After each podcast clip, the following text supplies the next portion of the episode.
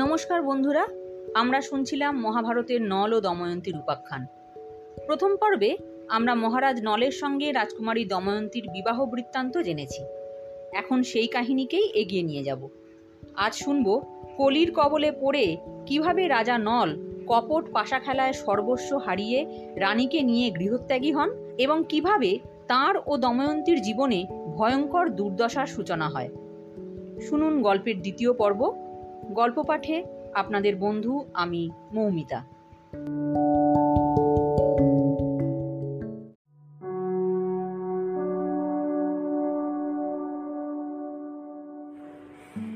দেশে ফিরিয়া তাহাদের সময় কিছুদিন বড়ই সুখে কাটিল। প্রজারা দু হাত তুলিয়া আশীর্বাদ করিতে করিতে বলিতে লাগিল, না জানি কতই পুণ্য করিয়াছিলাম, তাই এমন রাজারানী পাইলাম। শত্রুরা অস্ত্র ফেলিয়া দিয়া বলিল, মারিলেও নল, রাখিলেও নল, এমন কাজ আর করিব না। ইহার উপর যখন তাহাদের ইন্দ্রসেন আর ইন্দ্রসেনা নামে একটি পুত্র আর একটি কন্যা হইল, তখন তাহাদের চাঁদমুখের দিকে তাকাইয়া তাহারা এই পৃথিবীতেই স্বর্গের সুখ পাইলেন। কিন্তু সংসারের সুখকে বিশ্বাস করিতে নাই। সুখ যখন আসে, তখন সে দুঃখকে আড়াল করিয়া আনিতে প্রায় ভোলে না। নলের সুখের শুরু হইতেই কলি নামে কুটিল দেবতা তাহার সর্বনাশের সুযোগ খুঁজিতেছিল। সেই স্বয়ম্বরের দিন ইন্দ্র, যম, অগ্নি আর বরুণ স্বর্গে ফিরিয়া যাইবার সময় পথে কলি আর দাপরের সঙ্গে তাহাদের দেখা হয়। কলিকে দেখিয়া ইন্দ্র বলিলেন, কি হে কলি? কোথায় চলিয়াছ? কলি বলিল দময়ন্তীর স্বয়ম্বরে। ইন্দ্র হাসিয়া বলিলেন হা হা, স্বয়ম্বর শেষ হইয়া গিয়াছে। দময়ন্তী নলকে মালা দিয়াছেন? এ কথা শুনিবা মাত্র কলি ভ্রুকুটি করিয়া চোখ ঘুরাইয়া বলিল, বটে, আপনারা থাকিতে একটা মানুষকে মালা দিল? ইহার উচিত সাজা দিতে হইবে। দেবতারা বলিলেন, দময়ন্তীর দোষ নাই, আমরা তাহাকে অনুমতি দিয়াছি। নলের মতন বরকে মালা দিবে না তো কাহাকে দিবে? এমন লোককে সাপ দেওয়া নিতান্ত নিষ্ঠুরের কাজ। এই বলিয়া দেবতারা চলিয়া গেলে কলি দাপরকে বলিল, দাপর, তুমি কি বলো? আমার তো রাগে গা জ্বলিয়া যাইতেছে। যেমন করিয়াই হউক, এই নলের ভিতরে ঢুকিয়া তাহার সর্বনাশ করিতে হইবে। সে সময় তুমি আমার সাহায্য করিবে কিনা বলো। দাপর বলিল তাহার বলিতে অবশ্য সাহায্য করিব। এমনি যুক্তি হইল, এখন একটি ছিদ্র পাইলেই হয়। এ সকল দুষ্ট দেবতা পুণ্যবান লোকের শরীরে চট করিয়া প্রবেশ করিবার শক্তি ইহাদের নাই। কাজেই কলি নলের সঙ্গে সঙ্গে থাকিয়া দেখিতে লাগিল, তিনি কখনো কোনো দোষ করেন কিনা। এগারো বৎসর ধরিয়া দুষ্ট কলি নলের পিছু পিছু ঘুরিল। এগারো বৎসরের ভিতরে সে না পাইল তাহার একটি কাজের খুঁত বা একটি কথার ভুল। এগারো বৎসর পরে একদিন তিনি সন্ধ্যা উপাসনার আগে পা ধুইতে ভুলিয়া যান। তাই তাহার শরীর অসুচি ছিল। এইটুকু ছিদ্র পাইবা মাত্র ব্যারামের বীজের মতো দুষ্ট কলি তাহার ভিতরে ঢুকিয়া গেল। এমনিভাবে নলকে কাবু করিয়া কলি নলের ভাই পুষ্করকে গিয়া বলিল, চলো, তোমাকে রাজা করিয়া দিই গে। পুষ্কর ভারী দুষ্ট আর নিতান্ত বোকা ছিল। তাই রাজা হওয়ার কথায় তাহার জিভে জল আসিল। সে তখনই লাফাইয়া উঠিয়া বলিল, চলো, কিন্তু কেমন করিয়া রাজা করিবে? কলি বলিল, কেন, তুমি পাশা খেলিয়া নলকে হারাইয়া দিবে? এ কথা শুনিয়াই পুষ্কর আবার ধপ করিয়া বসিয়া পড়িল। সে পাশার পও জানিত না। কিন্তু কলি বলিল, ভয় কি? তোমার কিছুই করিতে হইবে না, আমি তোমাকে জিতাইয়া দিব। তখন পুষ্করের আনন্দ আর সাহস দেখে কে? সে অমনি নলের নিকট গিয়া উপস্থিত।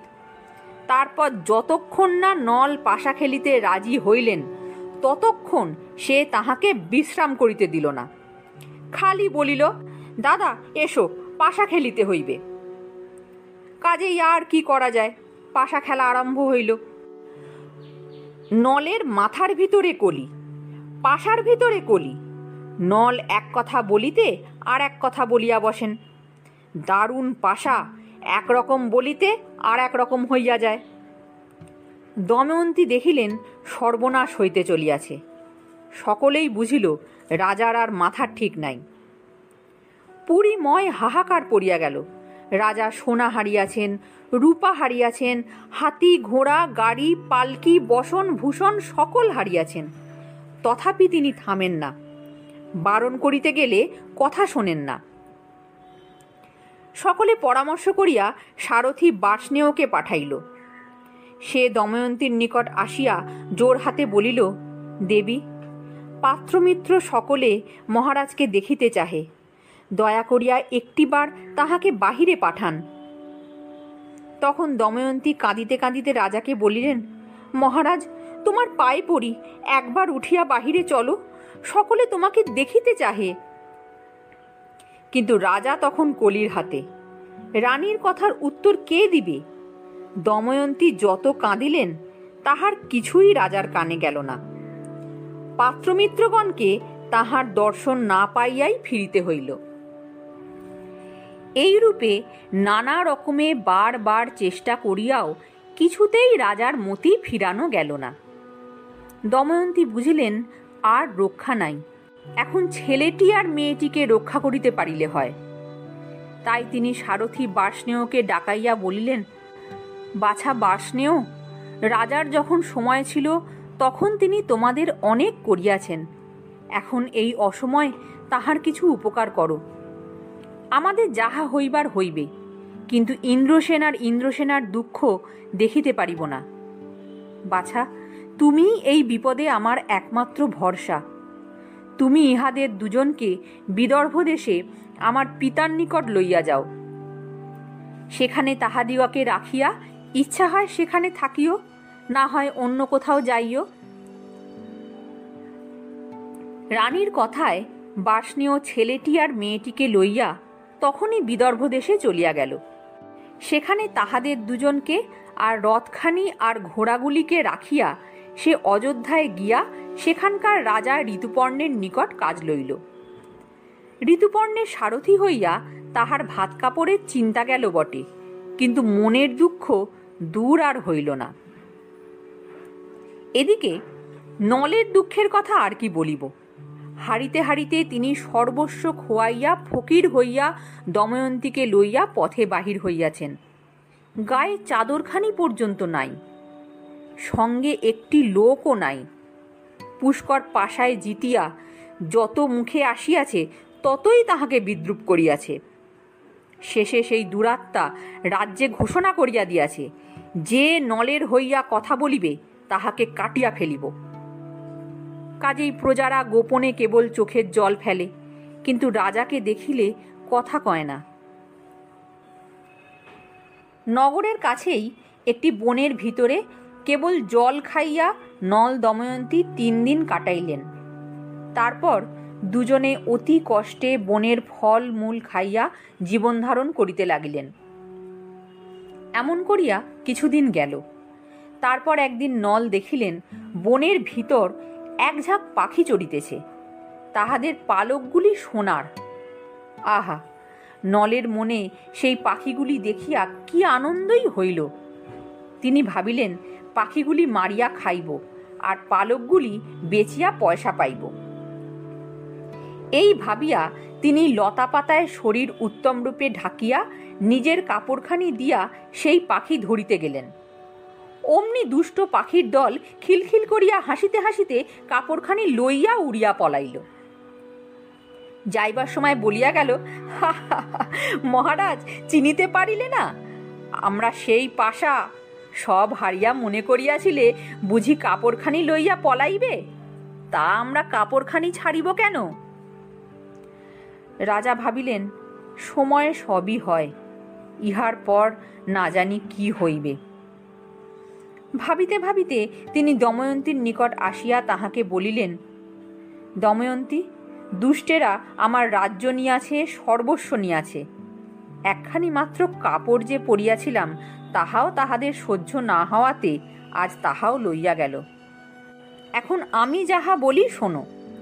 দময়ন্তী, এই দেখো, কত পথ অবন্তীনগর ও ঋক্ষবান পর্বত হইয়া দক্ষিণ দেশে গিয়াছে। ওই দেখো, বিন্ধ্য পর্বত এই পয়সনী নদী। ওই মুনিদিগের আশ্রম সকল দেখা যাইতেছে। এই পথে গেলে বিদর্ভ দেশে যাওয়া যায়। ওই পথটি কোশলায় গিয়াছে। রাজার কথায় দময়ন্তীর প্রাণ কাঁপিয়া উঠিল। তিনি বলিলেন, মহারাজ, না জানি তুমি কি মনে ভাবিয়া এ সকল কথা বলিতেছ। তোমাকে ছাড়িয়া আমি কোথায় যাইব? শাস্ত্রে বলিয়াছে, স্ত্রী সকল দুঃখের ঔষধ। মহারাজ, তুমি আমাকে পরিত্যাগ করিও না। রাজা বলিলেন, দময়ন্তী, আমি প্রাণ ত্যাগ করিতে পারি, তথাপি তোমাকে ছাড়িতে পারি না। তুমি ভয় পাইতেছ কেন? দময়ন্তী বলিলেন, তবে কি জন্য বিদর্ভ দেশের পথ দেখাইয়া দিতেছ? মহারাজ, আমার বড়ই ভয় হইতেছে।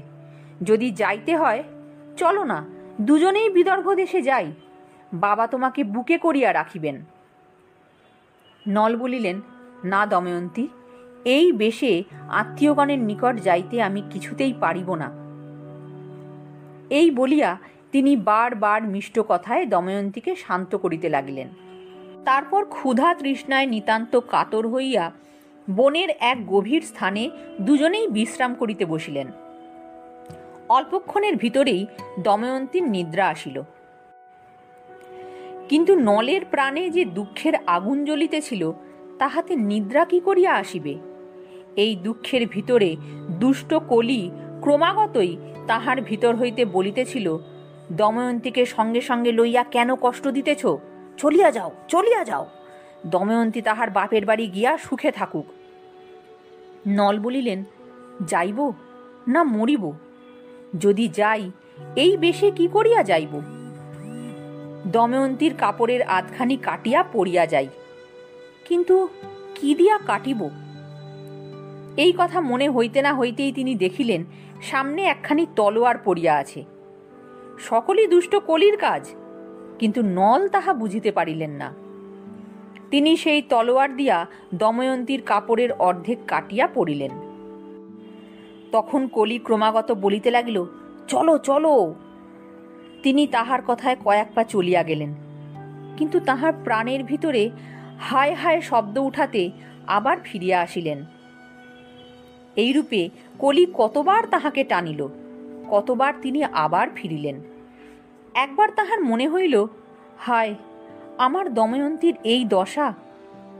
একবার ভাবিলেন, হায়, এই ভয়ঙ্কর বনে আমার দময়ন্তী কি করিয়া থাকিবে?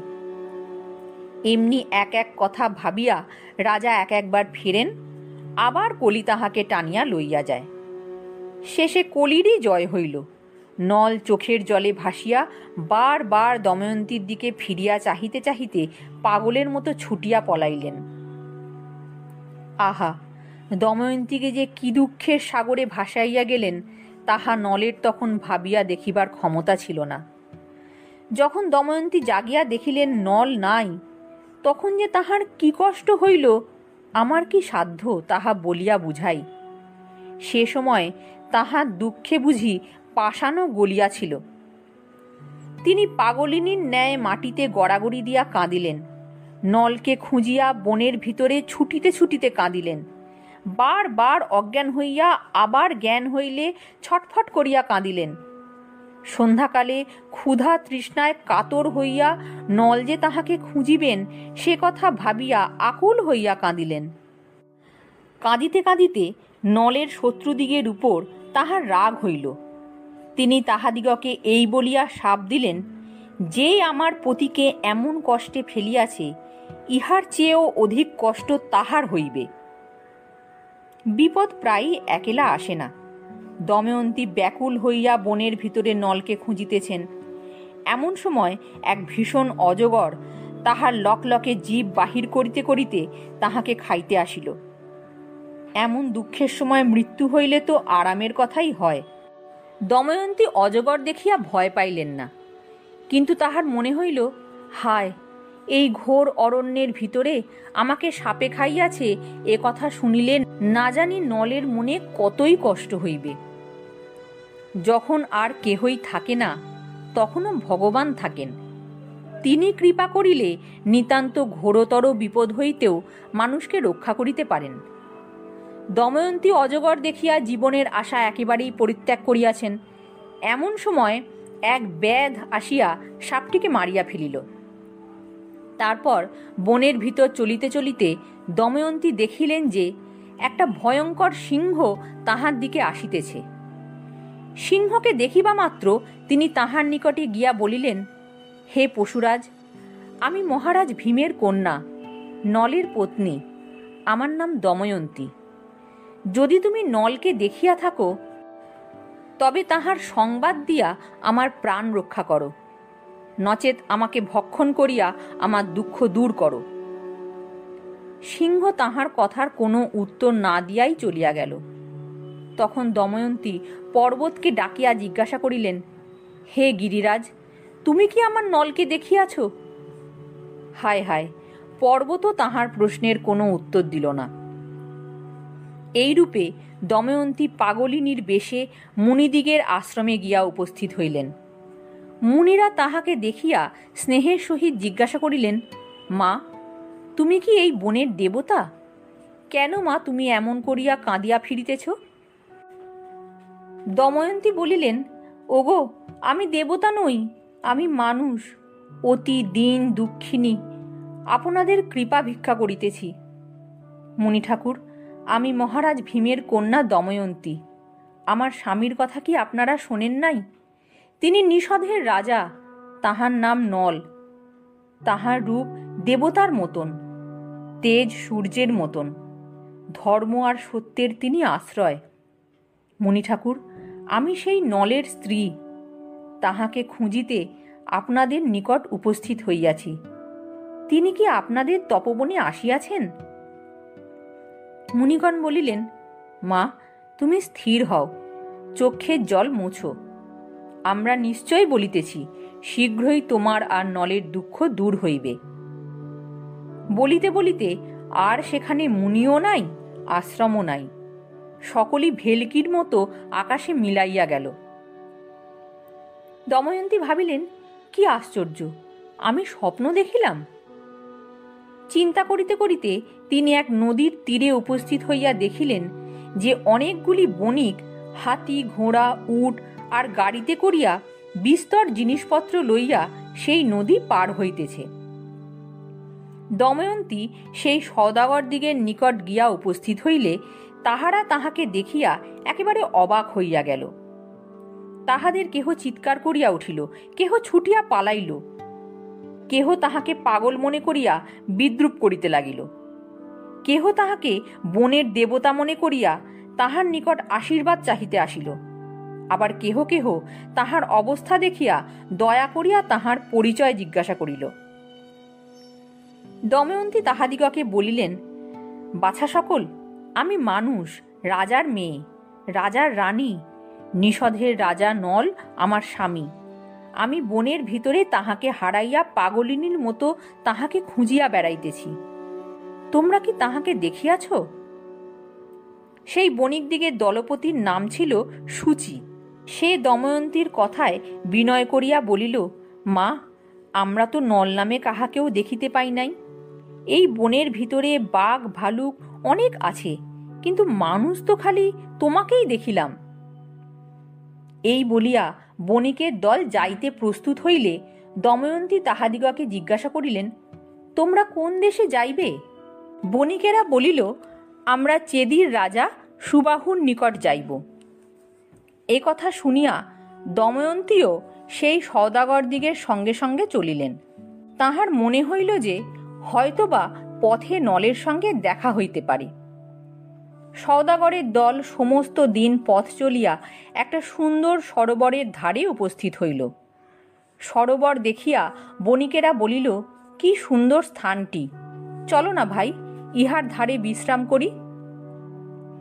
এই বলিয়া তাহারা সরোবরের পশ্চিম ধারে একটি জায়গা দেখিয়া সেইখানে রাত কাটাইবার আয়োজন করিল। হাতি ঘোড়াগুলিকে গাছে বাঁধিয়া রাখিল। বহুদিন পথ চলিয়া সকলেরই অত্যন্ত পরিশ্রম হইয়াছিল। কাজেই তাহারা সকলে ঘুমাইয়া পড়িতে বেশি বিলম্ব হইল না। রাত দুপুর হইয়াছে, সকলে অচেতন হইয়া ঘুমাইতেছে। এমন সময় একদল বুনো হাতি সেই সরোবরে জল খাইতে আসিল। তাহারা যখন সদাগর দিগের পোষা হাতিগুলিকে দেখিতে পাইল, তখন আর তাহাদের রাগের সীমা রহিল না। তাহারা তৎক্ষণাৎ গভীর গর্জনে সেই পোষা হাতিগুলিকে তাড়া করিলে, সেগুলি ভয়ে চিৎকার করিতে করিতে হতভাগ্য সওদাগরদের উপর দিয়া ছুটিয়া পালাইতে লাগিল। বেচারারা ভালো করিয়া বুঝিতেও পারিল না কি হইয়াছে। তাহার পূর্বে তাহাদের অধিকাংশ লোক হাতির পায়ের তলায় পড়িয়া পিষিয়া গেল। একদিকে এমন ভয়ানক বিপদ, অন্যদিকে বনে আগুন লাগিয়া প্রলয়কাণ্ড উপস্থিত। ধনরত্ন, জিনিসপত্র, যাহা কিছু ছিল, সে সর্বনেশে আগুন হইতে কিছুই রক্ষা পাইল না। হাতির পায়ে যাহা চূর্ণ হয় নাই, তাহা আগুনে পুড়িয়া শেষ হইল।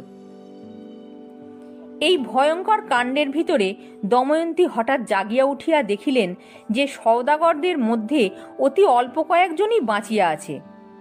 আর তাহাদের কেহ কেহ ভয়ে হতবুদ্ধি হইয়া তাহাকেই এই বিপদের কারণ মনে করিয়াছে। তাহারা বলিতেছে, এই পাগলিনীকে জায়গা দিয়াই আমাদের সর্বনাশ হইল। এ নিশ্চয় কোনো রাক্ষসী বা পিসাচি হইবে। চলো, উহাকে বধ করি।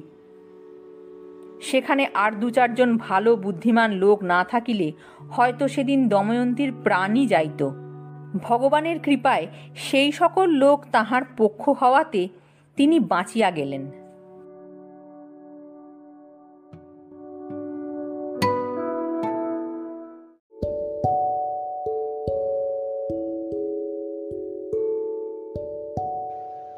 কাহিনীর দ্বিতীয় পর্ব এখানেই শেষ হলো। পরবর্তী পর্ব নিয়ে খুব তাড়াতাড়ি ফিরে আসব। সকলে ভালো থাকবেন। নমস্কার।